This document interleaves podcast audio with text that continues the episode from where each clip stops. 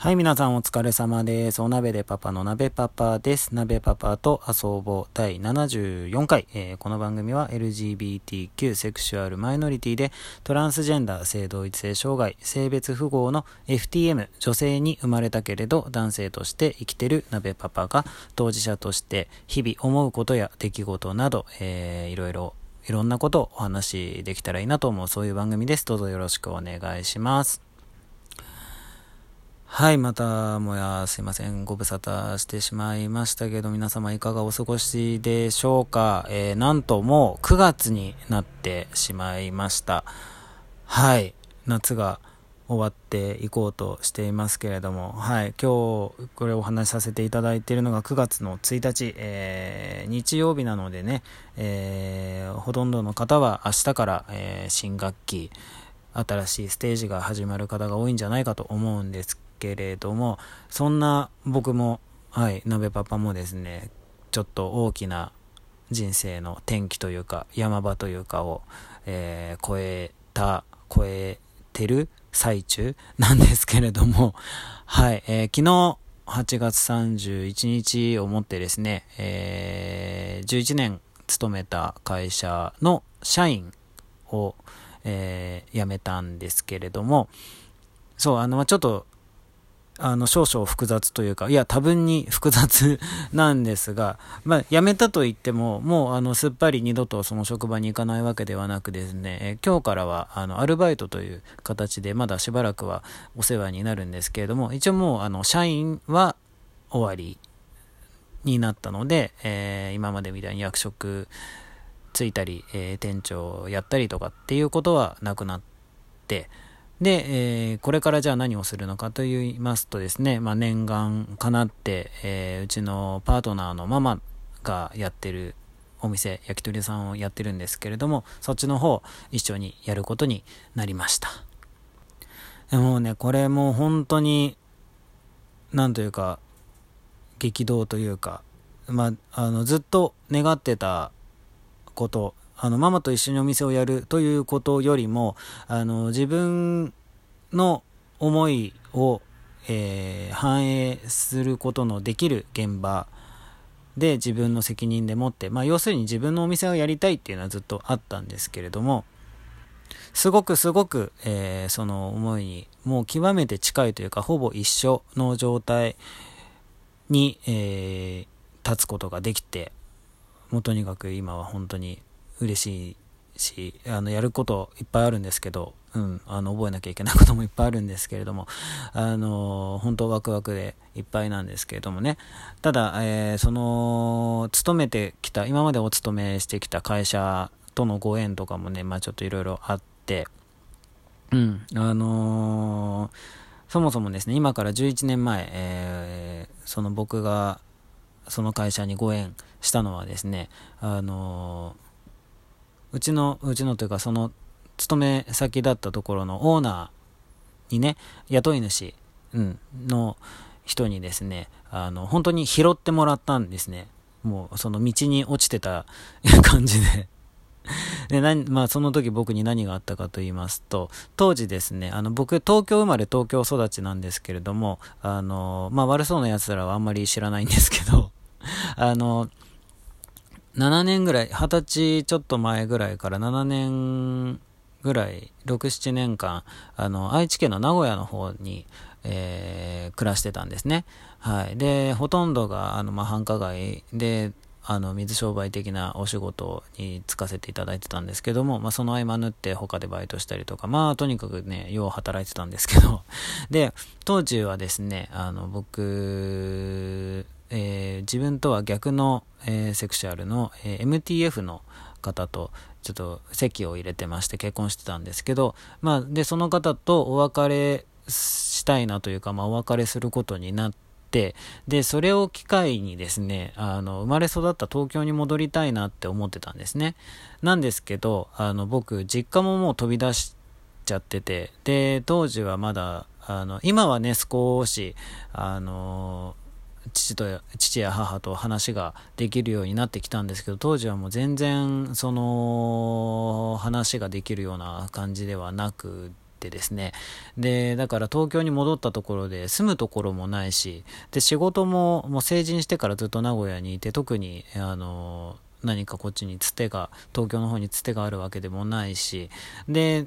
あの、今よりさらに、えー、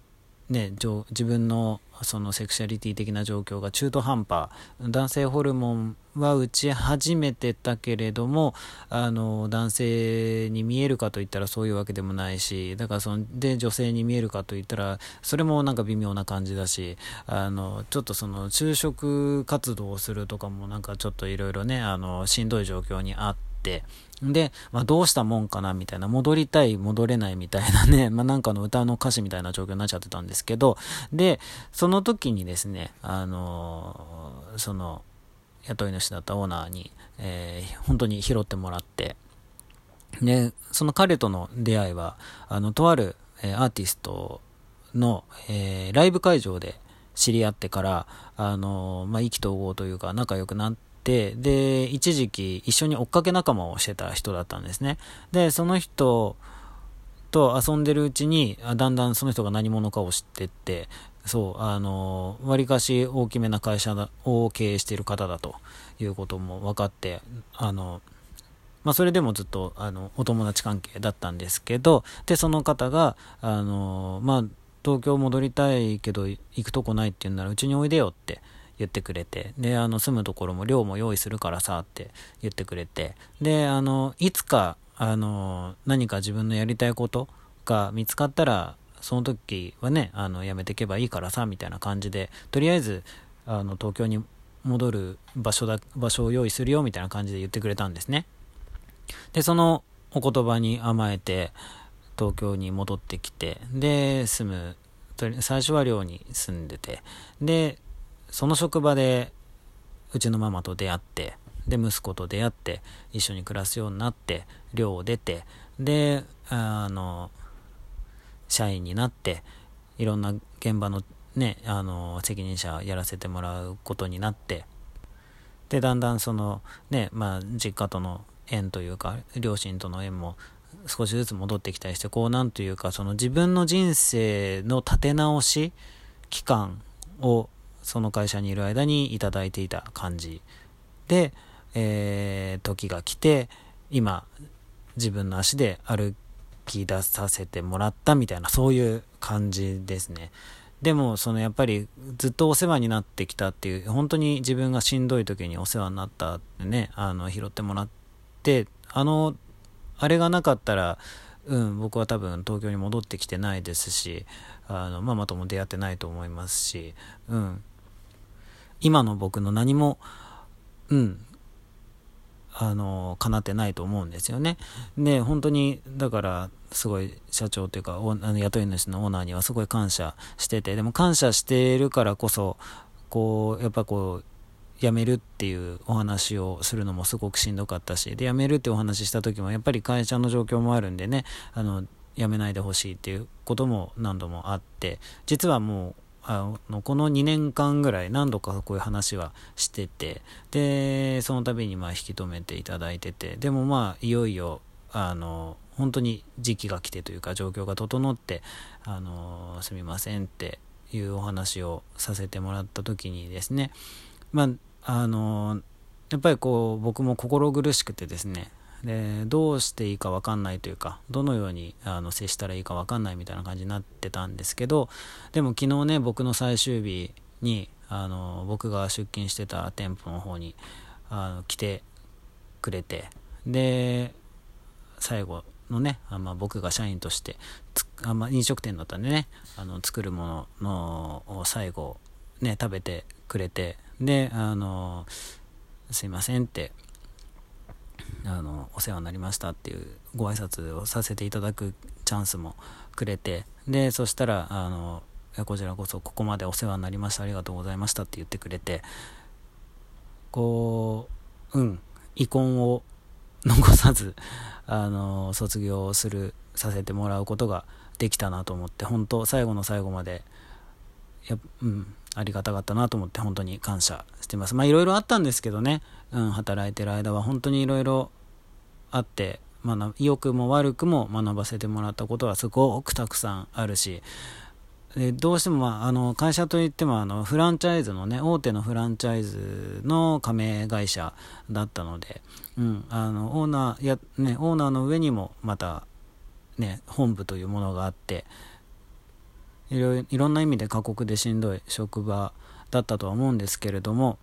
こうまるでなんかこうさなぎのようにね あの成長する時間を、はい、いただけたなって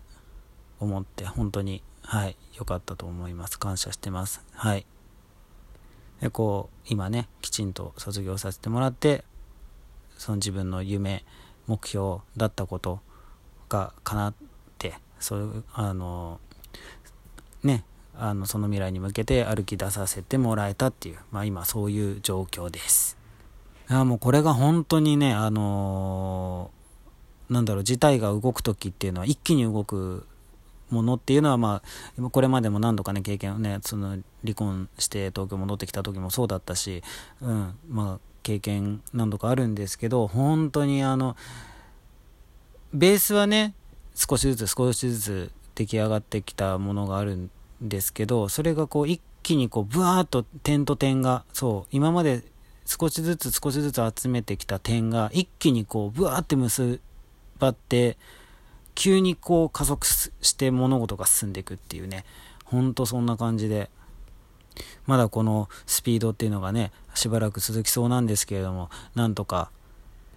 なんとかしがみついて自分の新しい、えー、ページをね、書き進めていきたいと思います。はい。まあ、そんなわけで、えー、相変わらず魔導になってしまうかもしれませんが、えー、これからもぼちぼち配信していきますので、またよかったら聞いてみてください。はい。えー、今日はどうもありがとうございました。えそれでは、これからもどうぞよろしくお願いします。それでは、